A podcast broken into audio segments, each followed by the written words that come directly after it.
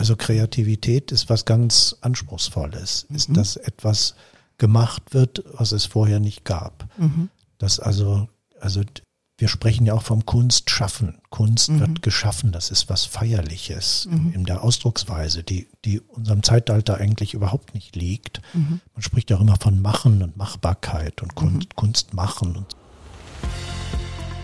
Herzlich willkommen zum Podcast Code of Creativity. Mein Name ist Annette Schaper. Ich bin Executive Coach, Künstlerin und Keynote-Speaker zum Thema Kreativität. Dieser Podcast soll dich inspirieren, dir Mut machen und dir Freude bringen, damit du dein angeborenes kreatives Potenzial voll ausschöpfen kannst. Kreativität ist dein Grundrecht.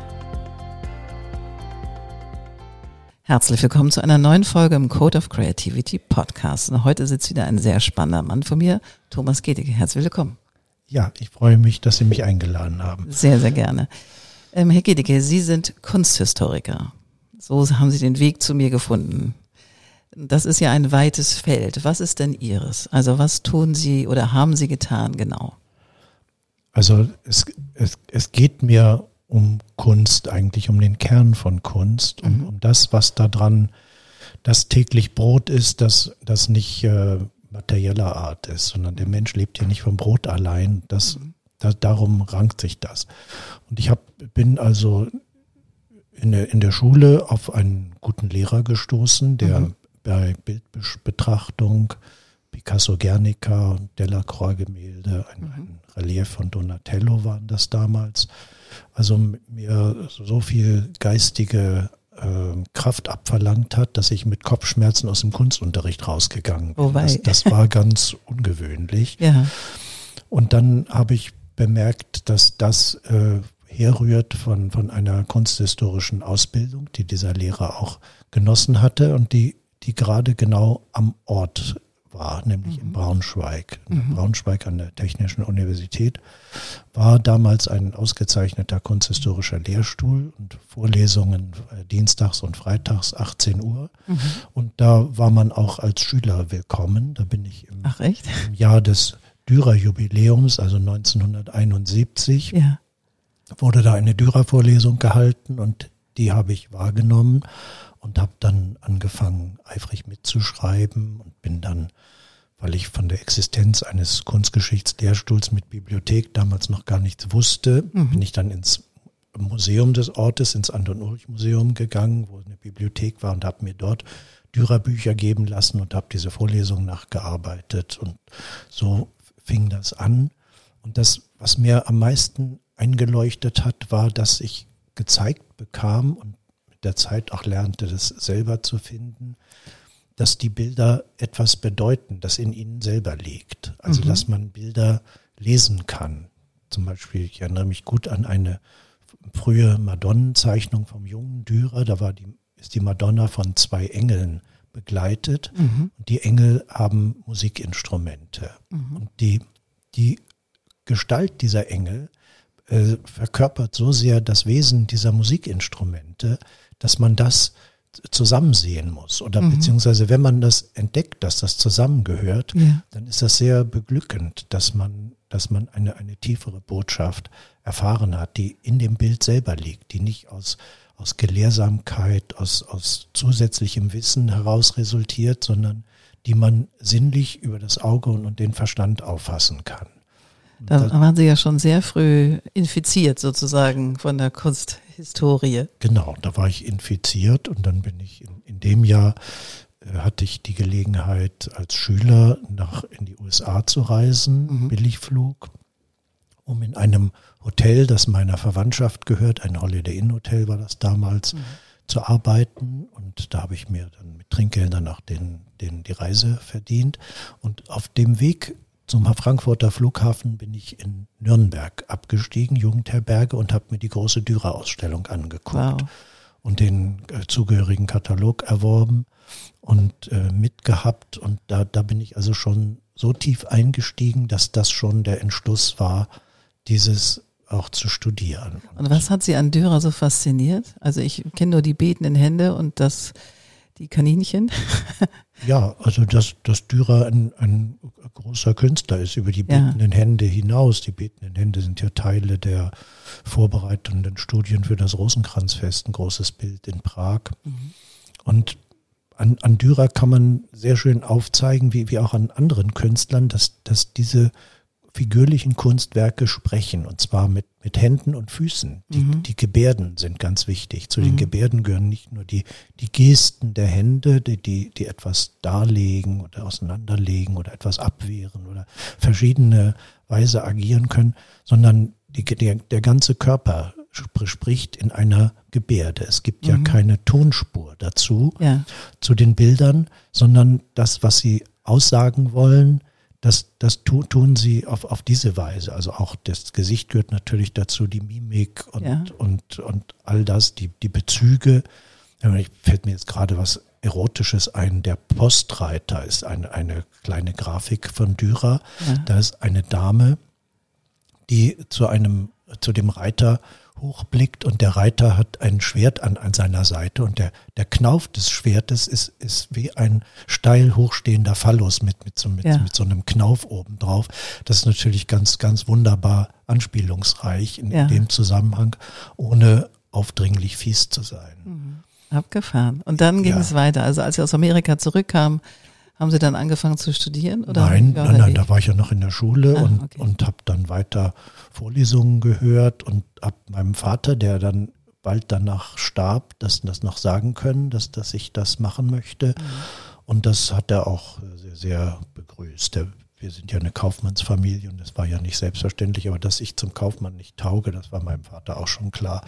und ich hatte mich immer für Geschichte und Politik und sowas interessiert ja. und, und, und auch für Musik sehr stark. Also das hat, hat da so gepasst. Und dann kam ich da in, nachdem ich bei der Bundeswehr gedient hatte, 15 Monate, war ich dann im Oktober 1974, fing mein Studium dann an. Und wo haben Sie studiert? Dort in Braunschweig, weil das, Braunschweig. weil das so, so hervorragende Dozenten dort waren, habe ich da angefangen. Allerdings hatte ich immer den Antrieb, diesen Ort, an dem ich ja geboren und aufgewachsen war, auch zu verlassen. Ich mhm. wollte, wollte gar nicht in Braunschweig sein. Ich wollte auch nicht zu Hause hocken. Aber das hat sich dann ergeben, dass ich in, in Würzburg auch weiter studiert habe und in München, mhm. immer, immer bei großen Kapazitäten der Kunstgeschichte, die dann auch, bei denen ich viel gelernt habe, mit denen ich dann in Verbindung geblieben bin und die dann auch als Gutachter tätig wurden, um mir die, das Stipendium der Studienstiftung des deutschen Volkes zu ermöglichen. Das, das war also Klingt ja ganz, interessant. Ganz des schöne, deutschen Volkes. Ganz ja. schöne Zutaten. Ja, das ja. ist ja das, dieses große Stipendium der Regierung. Und das ist, ist, ist mit Geld verbunden. Wenn man aus, aus nicht so einem wohlhabenden Elternhaus kommt, ist das auch ganz beachtlich. Das mhm. war bei mir der Fall. Und wenn man aus wohlhabenden Verhältnissen kommt, gibt es zumindest ein Büchergeld. Mhm. Damals 100 Mark, heute ist es bestimmt mehr. Und man, äh, man und es, es, es ist ein äh, ein Punkt auf dem Lebenslauf, der gut ist, dass ja. man dass man dort ausgewählt war. Und dann kann man an diesen Sprachkursen und Sommerakademien der Akademie der Studienstiftung teilnehmen. Wunderschön. Wo man auch weitergebildet wird. Und das habe ich auch gemacht. 1978 war ich da in Alpbach in Tirol und habe da und da habe da schon einen Vortrag über einen Gegenwartskünstler gehalten, okay. der einen geradezu einen Skandal entfesselt hat. Da wow. war, was hat er gemacht? Ja, was hat er gemacht? Das war der Hamburger Maler Wolfgang Kleen, hatte, hat ja angefangen seine Karriere mit, mit einem Wandbild in der Hamburger Kunsthalle, das äh, 1952 gemalt wurde und wenige Jahre später wieder verhüllt worden ist. Und das ist bis heute verhüllt und nicht, nicht aufgedeckt, obwohl der Maler doch eine stattliche Karriere gemacht hat. Und Anfang der 60er Jahre hatte er den Auftrag, Kunst am Bau, beim Bau des Polizeipräsidiums am Berliner Tor, mhm. die einen, den Sitzungssaal mit einem Deckengemälde zu schmücken. Okay. Und hat da das Thema der Gewalt in einem übergeordneten Zusammenhang gebracht mhm. und dazu äh, einen Entwurf vorgelegt und der wurde dann wegen, schon wegen dieser Kunsthallengeschichten wurde der so zwiespältig beurteilt. Mhm. Dann hieß es, es muss ein Wettbewerb gemacht werden. Dann wurde ein Wettbewerb gemacht und hat Kleen erneut einen zweiten Entwurf gemacht, der den ersten Entwurf weiterentwickelt und hat auch den Wettbewerb gewonnen, aber ausgeführt wurde das nicht. Das, das ist dann irgendwie ver, ver, versickert. Damals ist ein Beitrag geschrieben worden, der ist in, in dem Buch, was ich Ihnen jetzt mitgebracht habe, drin, der heißt Offener Brief. Ein offener Brief wurde durch einen Wissenschaftler, durch Martin Gosebuch an den damaligen Direktor der Hamburger Kunsthalle, Alfred Hensen, geschrieben und in der Zeitschrift Speculum Artist, das war der Vorgänger von, von Art heute, mhm. äh, publiziert und, und da ein, ein, ein Plädoyer für diese Kunst gehalten mhm. und, und die, diese Kunst auch genau erläutert. Spannend. Was mich nochmal interessiert, weil ich habe ja mit vielen Kunsthistorikern zu tun ja. und ähm, oder immer mal wieder. Und ich frage mich immer, also ich bin ja selber kreativ, ich male auch, ich bin Designerin ursprünglich äh, vom Beruf her und habe mich immer mit dem Tun von Kunst oder von Gestaltung beschäftigt. Und ich frage mich, was macht das mit einem Menschen, gerade wenn man noch so jung ist, wie Sie sagen, mit 1971 haben Sie Dörer für sich entdeckt und sind in die Vorlesung gegangen. Was macht das mit so einem jungen Menschen, ganz persönlich sich mit Kunst anderer so intensiv zu beschäftigen, sie zu lesen, sie zu interpretieren, sie zu genießen?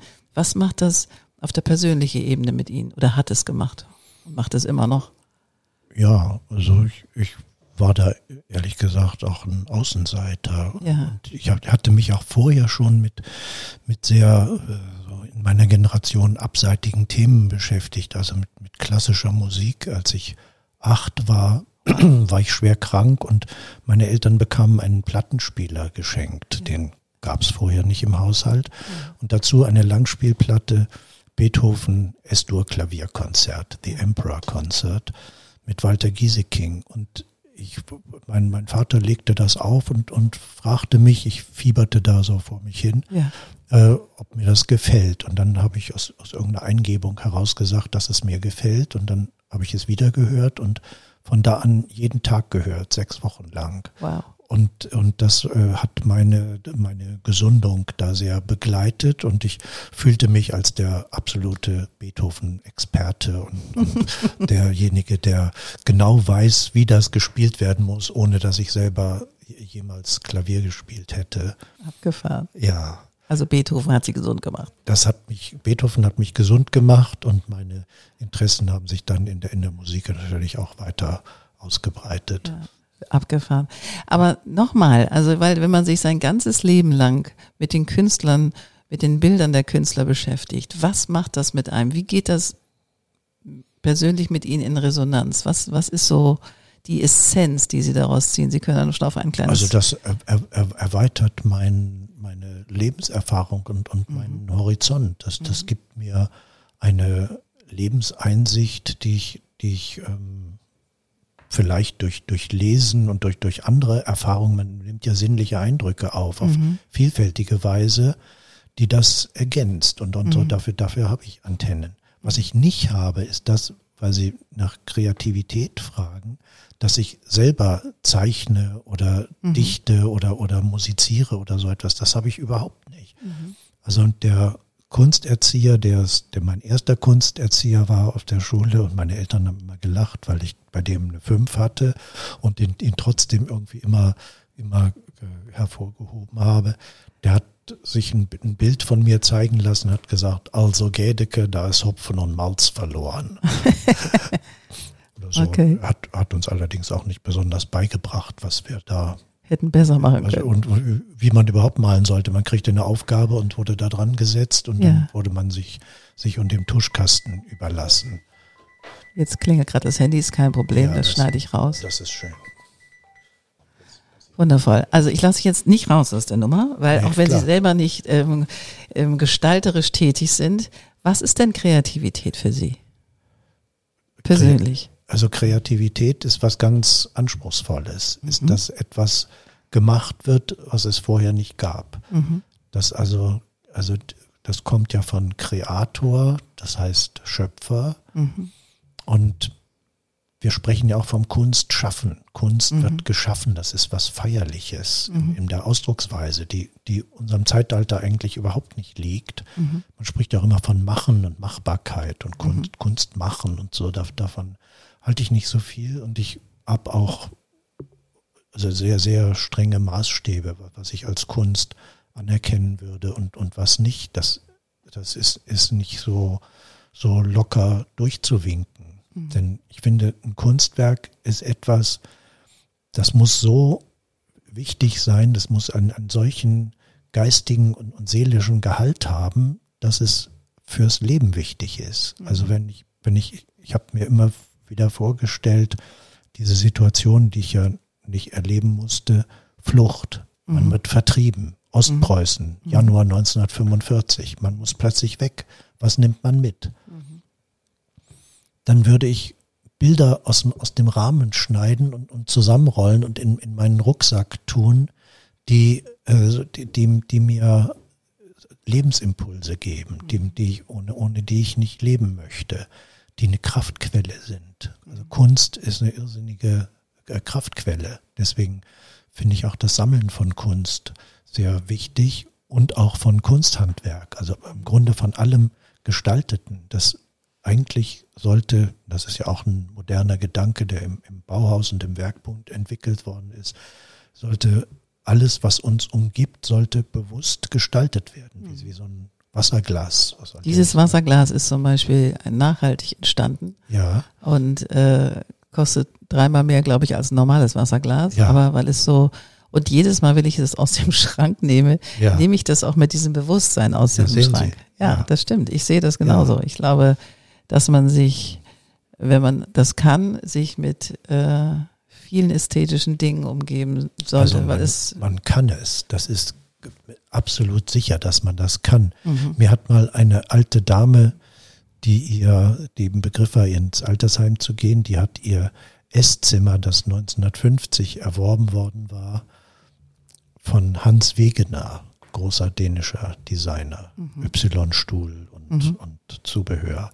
Das hat sie zur Auktion gegeben und hat dasselbe Geld wieder bekommen, was damals ausgegeben wow. worden ist. Wow. Und sie hat mir gesagt, ihr Vater, ein pensionierter General, hat immer gesagt, ich bin zu arm, als dass ich mir billige Möbel leisten kann. Ja. Wunderbarer Satz. Finde ich auch, finde ich auch. Und, und das, das ist auch die, die, die Würde des Daseins, dass man sich mit, mit solchen Dingen umgibt und nicht den, der umbaute Raum, in dem wir leben, ja. egal ob er gemietet ist oder besessen wird, nimmt, nimmt einen, einen großen Teil unserer Einkünfte in Anspruch. Und das, das ist, ist sehr, sehr teuer.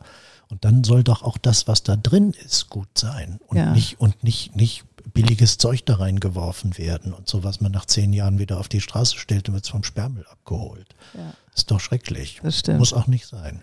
Finde ich auch. Also ist, ähm, ich habe mir mal vor ein paar Jahren den Luxus erlaubt, nachdem ich 30 Jahre um das Gemöbel rumgeschlichen bin und mir immer gewünscht habe, irgendwann habe ich das mal von aus von Eames Chair, den Lounge Chair. Ja. Und irgendwann habe ich mir diesen Wunsch erfüllt. Und ja. es war wirklich wie Weihnachten ja. kumuliert sozusagen, ja. als ich gesagt habe, so egal, heute kaufe ich mir diesen Eames Chair und ja, er ist toll. bis heute ein Star in meiner Wohnung ja. und ich liebe es, mich da reinzusetzen, weil ich mit diesem Bewusstsein da sitze, das haben Leute kreiert, mit seiner solchen Hingabe. Haben Sie mit dem Fußschemel? Ja, ja natürlich. Schön. Also das volle Programm ja. und auch in einer wunderschönen Farbkombination, die mir sehr lag und liegt. Und ich war verzaubert und hatte Jahre vorher war ich in dem Vitra Museum in Basel mhm. und da wird er ja auch immer noch gefertigt mhm. ähm, und habe mir diese kleine, das kleine Modell angeguckt. Du kannst das ja auch als Modell kaufen. Das ist dann ungefähr 15 Zentimeter groß, ja. der Stuhl. Mhm. Und dann habe ich mal gefragt, was das denn kosten würde, wenn ich mir das Modell sozusagen als Visualisierung auf meinen Tisch stellen würde, bevor ich mir den echten Stuhl dann kaufe irgendwann. Das hat alleine 900 Euro gekostet, ja. das Modell. Ich habe es nicht gekauft. Ja. Dachte ich, nee, das spare ich dann lieber, mhm. wenn es dann soweit ist. Und irgendwann war es soweit. Und dann habe ich auch das Buch von ihm und seiner Frau gekauft und so, weil ich das einfach so faszinierend fand, auch als Couple, wie die, ähm, ja, wie die gestaltet haben, mit einer mhm. kindlichen Freude. Dieses Buch ist köstlich. Allein der Titel ist schon köstlich. Mhm. Da machen sie so den, den, den Schneestern, den Schneeengel. So sieht es aus, als würden sie mhm. liegen auf dem Rücken und machen beide diesen Schneeengel und mhm. äh, ganz zauberhaftes Buch. Also ja. richtig, richtig schön. Ja, wenn man im Hörsaal in der Pinakothek der Moderne in München ist, ja. das ist, ist das, die ganze Bestuhlung hat Ernst von Siemens Stiftung mit, mit Charles Eames ausgestattet. Wow. wow. Ja. Wunderbar. Nun ging das Leben ja weiter nach dem Studium. Das heißt, Sie ähm, haben, waren lange stellvertretender Direktor von Schloss Gotthof. Erzählen Sie doch mal, was Schloss Gotthof genau ist. Und weil wir nicht alle kennen das, es ist in Schleswig, ja. aber erzählen Sie doch. Ja.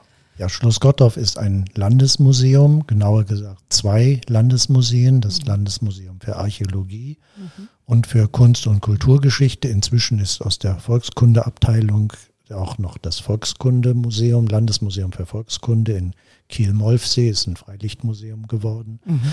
Schloss Gottorf ist ein großes Schloss, das ist so ein Herzogsschloss, von dem, dem Schloss aus ist Schleswig-Holstein regiert worden bis zum Nordischen Krieg, als die ah. Gottorfer Herzöge waren dann, äh, waren ja eng mit den dänischen äh, Königsfamilie verwandt und hatten aber einen Krieg gegen Dänemark und Russland. Und sie waren okay. mit Schweden, mit Karl XII. verbündet. Okay. Und diese Gottorf-schwedische Allianz ist untergegangen. Karl XII. ist auf dem Schlachtfeld ums Leben gekommen. Und die, die, Dänen und die Russen haben übernommen. Und mhm. das war also gar nicht recht grausam. Mhm. Sie haben das ganze Herzogtum einkassiert und Schleswig-Holstein besetzt. Erst Ende des 18. Jahrhunderts hat Caspar von Saldern erreicht, dass, dass Katharina die Große sich aus Schleswig-Holstein wieder zurückgezogen hat. Okay. Und ähm, Schloss Gottorf wurde ausgeräumt. Das ganze Inventar, die Kunstwerke, Lukas Kranach-Gemälde und, und wow. Schatzkammer. Und, und, und Gibt es da noch Nachfahren von den Gotthoffs? Ja, die, das, das Haus Romanov, die, okay. die, die, die, so. die, die, Russen sind. Also Zar Peter III. war ein gebürtiger Gottorfer. Ach, seine an. Frau Katharina die Zweite auf Umwegen auch, da, da waren die insofern miteinander verwandt. verwandt. Na, jedenfalls die, dieses äh, kostbare Inventar des Schlosses Gottorf ist größtenteils nach Kopenhagen gekommen, ist auch heute noch da mhm. und ähm, ist schon mehrfach auf Gottorf auch ausgestellt gewesen. Wir haben da wundervolle, nette Verbindungen nach mhm. Dänemark und das ist, äh, gibt, gibt keine Ansprüche, irgendetwas zu. Und mich, dass, es, dass es nicht zurücktransferiert wurde, nachdem es alles so befriedet war, dass es nicht zurückgeht in das Schloss. Ja, es war so eine Art Kriegsbeute und das war, weil das Schloss wurde dann besetzt von einem Statthalter. Also ein, ein Fürst, ein, ein Landgraf von Hessen war der dänische Statthalter, der das, mhm. das Gottorfer Herzogtum, das ja bis an die Grenzen Altonas ging, mhm. also an genau. die Grenzen Hamburgs. Altona war nach, nach äh, Kopenhagen die zweitgrößte Stadt im dänischen Gesamtstaat. Abgefahren. Und äh, das und die Herzogtümer waren ja, es gibt ja diesen, diesen schönen Begriff, ob ewig ungedeelt aus dem Riepener Vertrag aus dem 15. Jahrhundert. Da war das versichert worden, dass die Herzogtümer Holstein und Schleswig immer auf ewig ungeteilt beisammen bleiben mhm. dürfen. Und das ist auch durchgehalten worden. Und das führte dazu, dass das Holsteiner Herzogtum gehörte zum Deutschen Reich und das Schleswiger Herzogtum gehörte zu Dänemark. Mhm. Aber die beiden ungeteilt. Und deswegen war dann auch der dänische König äh, im, im, Deutschen Bundestag, in, also Abgefahren. im 19. Jahrhundert, ja, nach, ja. nach 1815. Das führte dann zum deutsch-dänischen Krieg, weil die weil die, das damalige Regime in Dänemark glaubte, sie könnten sich jetzt das ganze Herzogtum, also auch Holstein, Schnappen. einverleiben und, mhm. und da mal einen Schlussstrich ziehen. Und das war Dänemark ja noch eine Großmacht. Ja, und dann ist das so weitergegangen, wie wir das wissen. Und Schloss Gottorf ist dann ab der Zeit, ab Mitte 19. Jahrhundert, da gab es dann keinen Statthalter mehr, mhm. ist Kaserne geworden. Also okay. das, das war ein wahnsinniger Abstieg, dass dann die erst die dänischen Soldaten da gehaust haben und dann wurden Stallgebäude gebaut für die Kavallerie und das barocke Treppenhaus wurde abgerissen und da oh wurde ein, ein steinernes Treppenhaus, eins für Infanterie, eins für Kavallerie, da eingebaut und Duschen im Hirschsaal und, und all so etwas. Und das hat angehalten die Preußen haben dann übernommen und haben das auch als Militärstandort, da war ein Husarenregiment drin, haben eine große Reithalle gebaut und weitere Stallungen, wie die Preußen so sind, mhm. tüchtig mit gusseisernen Säulen und, und, und sowas. Und dann ist es, gab es den Ersten Weltkrieg und danach keine Husaren mehr, aber weitere Militärbelegung bis 1945. Okay. Da 1945 haben die Engländer ja Schleswig-Holstein besetzt gehabt und wollten äh, das in, in, nach, nach Wahlen in, in deutsche Verwaltungshände geben und hatten sich die alte Landeshauptstadt Schleswig als Hauptstadt ausgedacht. Denn gegenüber vom Schloss Gottorf befindet sich ein großes preußisches Verwaltungsgebäude, der sogenannte Rote Elefant. Es ist ein, ein Schloss von ungefähr 1870 in, in rotem Backstein, sehr aufwendig gebaut, dass die Preußen dahingesetzt haben als ihre Duftmarke mhm. gegenüber dem alten dänischen Schloss Gottorf. Und mhm. da sind auch märkische Kiefern drumherum gepflanzt worden, also auch selbst die Pflanzen aus, aus Brandenburg mhm. eingeführt. Und die, das wäre ein Regierungssitz. Und das hatten sich die Engländer so gedacht, dass Schloss Gottorf und ganz Schleswig Regierungssitz ist. Mhm. Aber die deutsche Verwaltung wollte lieber nach Kiel, wie es mhm. dann auch gekommen ist. Und dann wurde äh, Schleswig entschädigt, die hohen Gerichte, Oberlandesgericht, Oberverwaltungsgericht, das Landesarchiv und die Landesmuseen sind dafür nach mhm. Schleswig geraten. Die, das Museum in Kiel war ausgebombt, die Bestände waren allerdings ausgelagert und mhm. demnach gerettet, einschließlich des großen Nüdam-Schiffes, eine, eine große archäologische Attraktion, ein, ein frühes äh, hochseetaugliches Ruderboot, riesengroß, wo kann man nach Amerika mitfahren, wow. das im 19. Jahrhundert ausgegraben worden ist und ja. das äh, 600 Jahre vor den Wikingern schon wow. datiert werden muss. Das ist also eine der Attraktionen auf Schloss Gottorf mhm. von archäologischer Seite.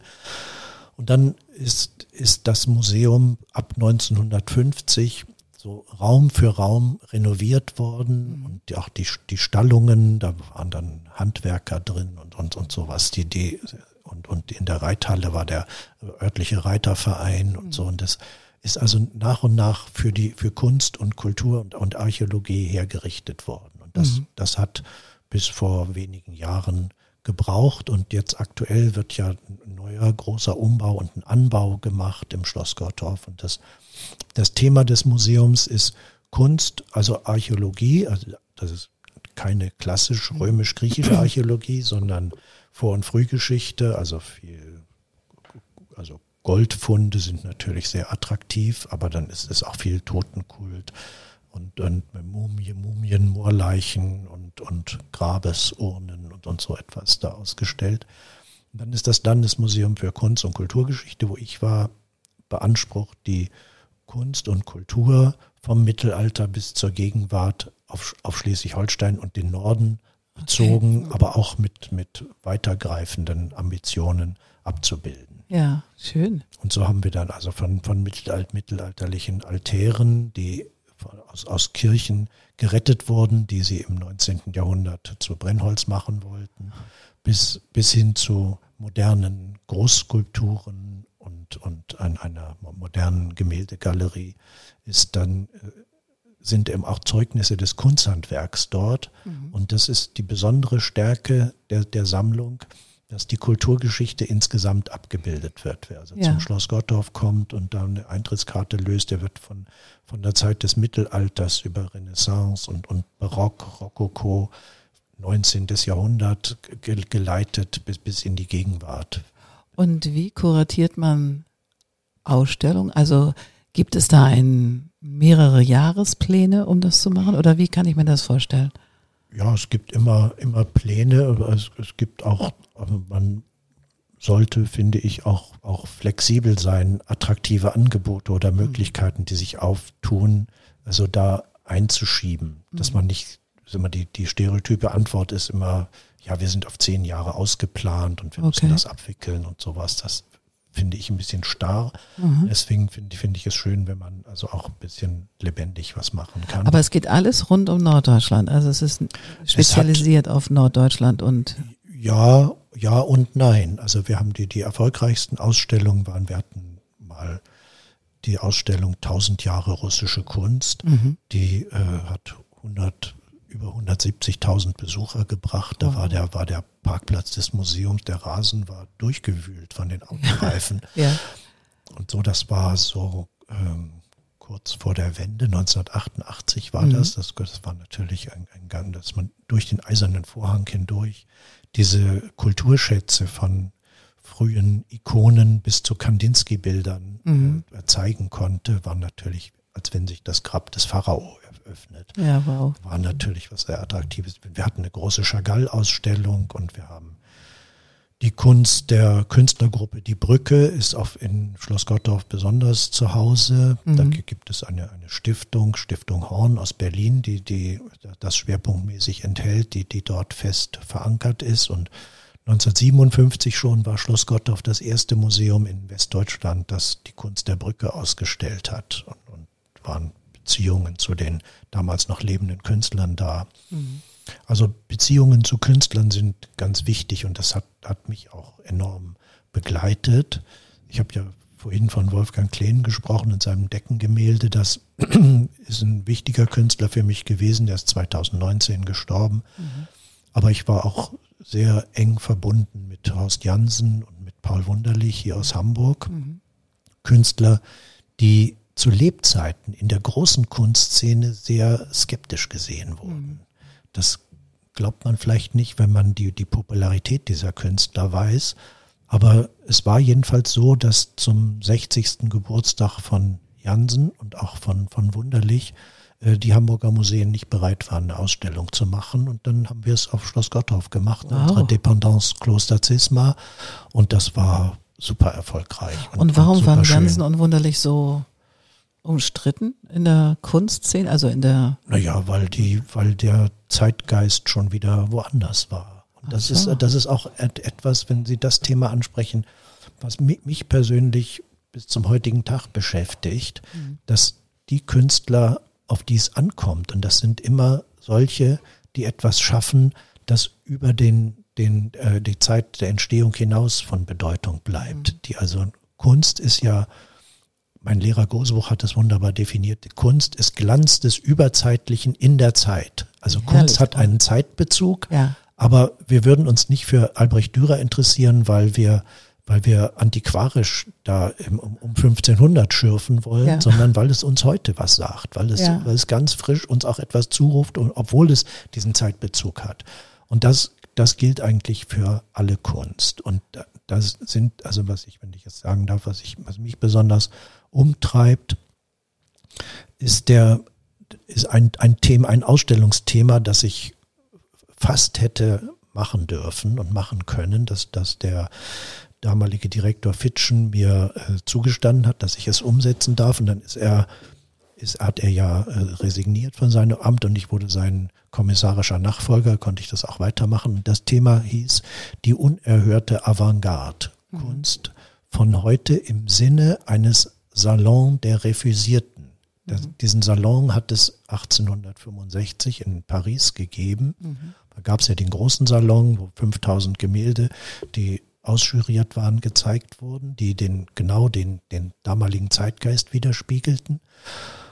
Und die fortschrittlichen Künstler, die wir heute hochschätzen, wie Manet, Pissarro, Courbet und Cézanne und, so, die wurden äh, in diesen Salon nicht reingelassen. Da hat da, der damalige Alleinherrscher, im Grunde war er ein Diktator wie Saddam Hussein, Napoleon III., hat für einen Salon der Zurückgewiesenen gesorgt.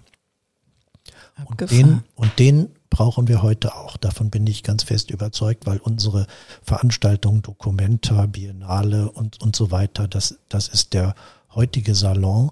Und da gibt es, es gibt es Künstler wie Jansen und Wunderlich, wie Klaus Fußmann, wie Alfred Ritlitschka und, und manche andere, die einfach in diesen Betrieb nicht rein durften. Und ob, obwohl sie innovativ sind und, und äh, also, äh, großartige Beiträge geleistet haben. Ja. Und das wollte ich ausstellen. Zumal Schloss Gottorf sehr geeignet dafür, weil Schloss Gottorf einzelne Positionen dieser Art schon erfolgreich ausgestellt hat. Klaus Fußmann ist dem Museum sehr verbunden. Max Uhlich aus Dresden haben, wir da gehabt und, und haben ihn in, in der Sammlung. Horst Jansen haben wir 850 Arbeiten, zum Teil Geschenke des Künstlers im, im Kupferstichkabinett. Das wollte ich gerade fragen. Kaufen Sie die Kunst an oder wird die Ihnen geschenkt? Beides. Beides. Das heißt, das Ankaufen ist immer weiter zurückgegangen, weil die Ankaufsetats geschrumpft sind. Mhm. Wir hatten, als ich anfing, eine halbe Million D-Mark Ankaufsetat und nochmal dieselbe Summe durch, durch Fördervereine. Mhm. Und von, von Ankaufsetat kann man jetzt gar nicht mehr sprechen. Das mhm. ist, äh, ist aber bei, bei allen Museen so. Das ist mhm. jetzt kein extra Klagelied für, für Schloss Gottorf. Mhm. Dafür sind aber die, die, die Förderer, also die äh, Verbände der Wirtschaft. Mhm. Kulturring der schleswig-holsteinischen Wirtschaft ist da sehr verdienstvoll seit 50 Jahren mhm. und der Freundeskreis Schloss Gottorf, 1800 Mitglieder, wow. ist da, ist da äh, sehr potent und, und mhm. Macht da einiges, dass das, was angeschafft werden kann. Denn das, das ist, ist wichtig und das macht auch Spaß, denn die, die Sammlung wachsen zu lassen. Und wenn Sie so einen Künstler wie zum Beispiel Jansen ähm, sind Sie auf ihn zugekommen und haben gesagt, hey, ich möchte dich gerne ausstellen? Oder ist das, wie kommt das? Also ich kann mir vorstellen, dass Jansen ja auch ein ausgesprochener Chaot war, also in, in seinem Sein. So wird er ja, jedenfalls oft dargestellt. Ein, ein geordneter Chaot. Ein geordneter Chaot. Ja. Das heißt, ich glaube, dem war das auch ein Stück weit egal, ob er verkauft oder nicht. Also so, so wirkt es immer. Das stimmt. Ja. Das war ihm total egal und er hat vor allem er hat kein, kein Konto gehabt und, äh, und hat nie Steuern bezahlt. Dann ist das Finanzamt gekommen und hat, hat ihn eingeschätzt und hat dann eine gewaltige Summe ausgerechnet. Oh. Dann hat er eine Radierserie gemacht und das für die Halunken vom Finanzamt und, und so. Und er, er kon konnte, er hatte immer eine Zigarrenkiste mit 100 Markscheinen da, die ihm seine Kunsthändler gaben ja. für ein Blatt. Er ist zu einer Freundin gegangen, hat gesagt, äh, gib mir mal ein Blatt Papier, wir zeichnen mal die Miete. Nein. Hat er, hat er eine, eine flüchtige Zeichnung draufgeworfen, hat gesagt, damit gehst du zu Brockstedt, kriegst du über 1000 Mark für und, und damit kannst du deine Miete bezahlen. Das war natürlich ganz, ganz super, wie sich ein Künstler das wünscht, ja. dass er von dieser ganzen Bürokratie und Quittung sammeln und, und all dem unabhängig ist. Ja und, und ein, einfach sich darauf konzentrieren kann. Das, das war Jansen. Und auf Jansen bin ich gekommen durch meinen damaligen Chef Spielmann, der mit Jansen verbunden war und der Jansen an das Museum ranzog und eine und äh, Grafiken gekauft hat für, für die Sammlung und dann mit der damaligen Vereins- und Westbank, die das finanzierte, eine Wanderausstellung durch kleine Orte in, in Schleswig-Holstein mhm. organisierte. Und da äh, sollte ich der Kurator sein. Das, das, da war ich ein Jahr im Museum, dann bekam ich diese Aufgabe und dann habe ich Jansen einen Brief geschrieben mhm. mit der Hand und nicht bürokratisch, weil ich, weil ich wusste, wie Künstler ticken mhm. und so. Und dann hat Jansen das interessiert und äh, hat bei mir angerufen und ist irgendwann zu Besuch erschienen und, und hat dann dieses Unternehmen unterstützt. Er fand, dass, der, dass die Kunst viel besser in die Provinz gehört als in die Metropolen, wo doch nur so schickimicki damit gemacht wird. Mhm. Und hat angefangen, uns äh, dem Museum Blätter zu schenken. Und hat gesagt, ich baue mir ein Mausoleum aus Papier auf Schloss Gottorf. Sollte, sollte von jeder Grafik ein Abzug zu uns kommen. Und er hat dann immer für Gottorf drauf gewidmet und drauf geschrieben und hat dann behauptet, dass er sich schon so lahm geschrieben hat davon, dass er dafür einen Stempel braucht. Er hat sich einen Stempel machen lassen. Nein. Jansen in Gottorf. Wie lustig. Und so, das war, war natürlich alles so zelebriert. Nein, ja, das war sehr lustig und, und sehr, sehr heiter. Diese, diese in meiner allerersten Agentur, in der ich meine Lehre gemacht habe, ähm, gab es einen entsprechend alten äh, Artdirektor, der da saß und der hat zusammen mit Jansen studiert. Ja. Und konnte auch selber hervorragend zeichnen und malen. Ja. Also es war in seiner ja. Freizeit ist er immer nach Dänemark gefahren und hat gezeichnet und der hat mir dann mal so ein paar Dönches erzählt aus der Zeit ja, mit Jansen. Dann hat er bei Marlau studiert. Er hat, hat, ja das Zeichnen sehr gelehrt. Ja. Also fand ich sehr beeindruckend. Ja. War auch ein toller, sowohl ein toller Artdirektor für Werbung, aber eben ja. auch ein wunderbarer Zeichner. Ja. Ganz, ganz schön. Deswegen ich, also in meiner Jugendzeit äh, habe ich Jansen tatsächlich für mich entdeckt. Ich fand ihn wahnsinnig, wie er gezeichnet hat. Also wirklich unglaublich und mit was von der Leichtigkeit das so ging. Das, mhm. Also man hat gibt auch Dokumentationen von ihm und äh, wo man dann auch ein bisschen gucken konnte und so. Und Ich war in einer Ausstellung und hätte mich über Köpfe, es waren nur, nur Köpfe. Ja. Mhm. Und ich glaube, das Buch habe ich sogar hier, mhm. weil es mich so fasziniert hat, wie er, wie er zeichnen konnte.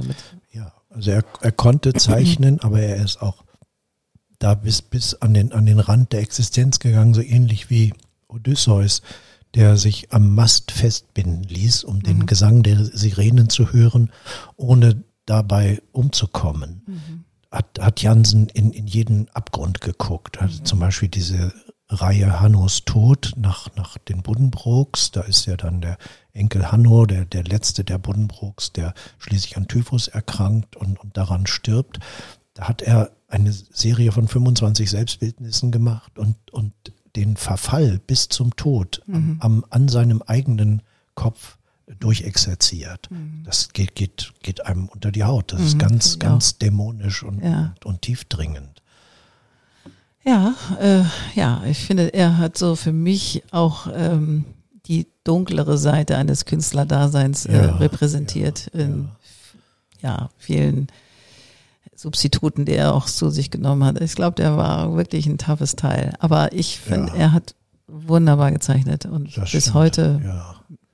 Das stimmt. Und er hat auch bis, bis zuletzt immer wieder konzentrierte Werke schaffen können. Also mhm. es war natürlich durch seinen Alkoholismus und durch seine Popularität und den, dass, dass so vieles leicht getan ihm, ihm abgenommen wurde, war natürlich die, die Versuchung da, irgendwie auf, auf diesen leichteren Weg zu gehen. Mhm.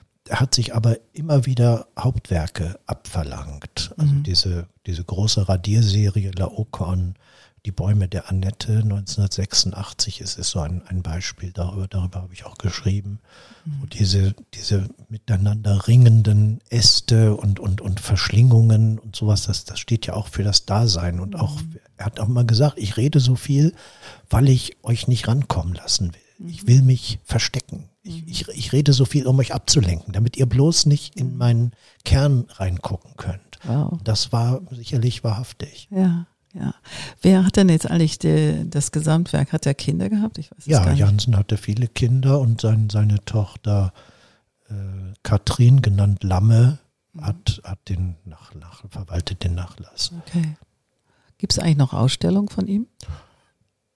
Aktuell weiß ich es nicht. Es, ja. es ist glücklicherweise ist er auf dem Kunstmarkt nicht so hoch angesetzt, sodass arme Schlucker wie ich immer mal eine Radierung kaufen können. Okay. Ja. okay.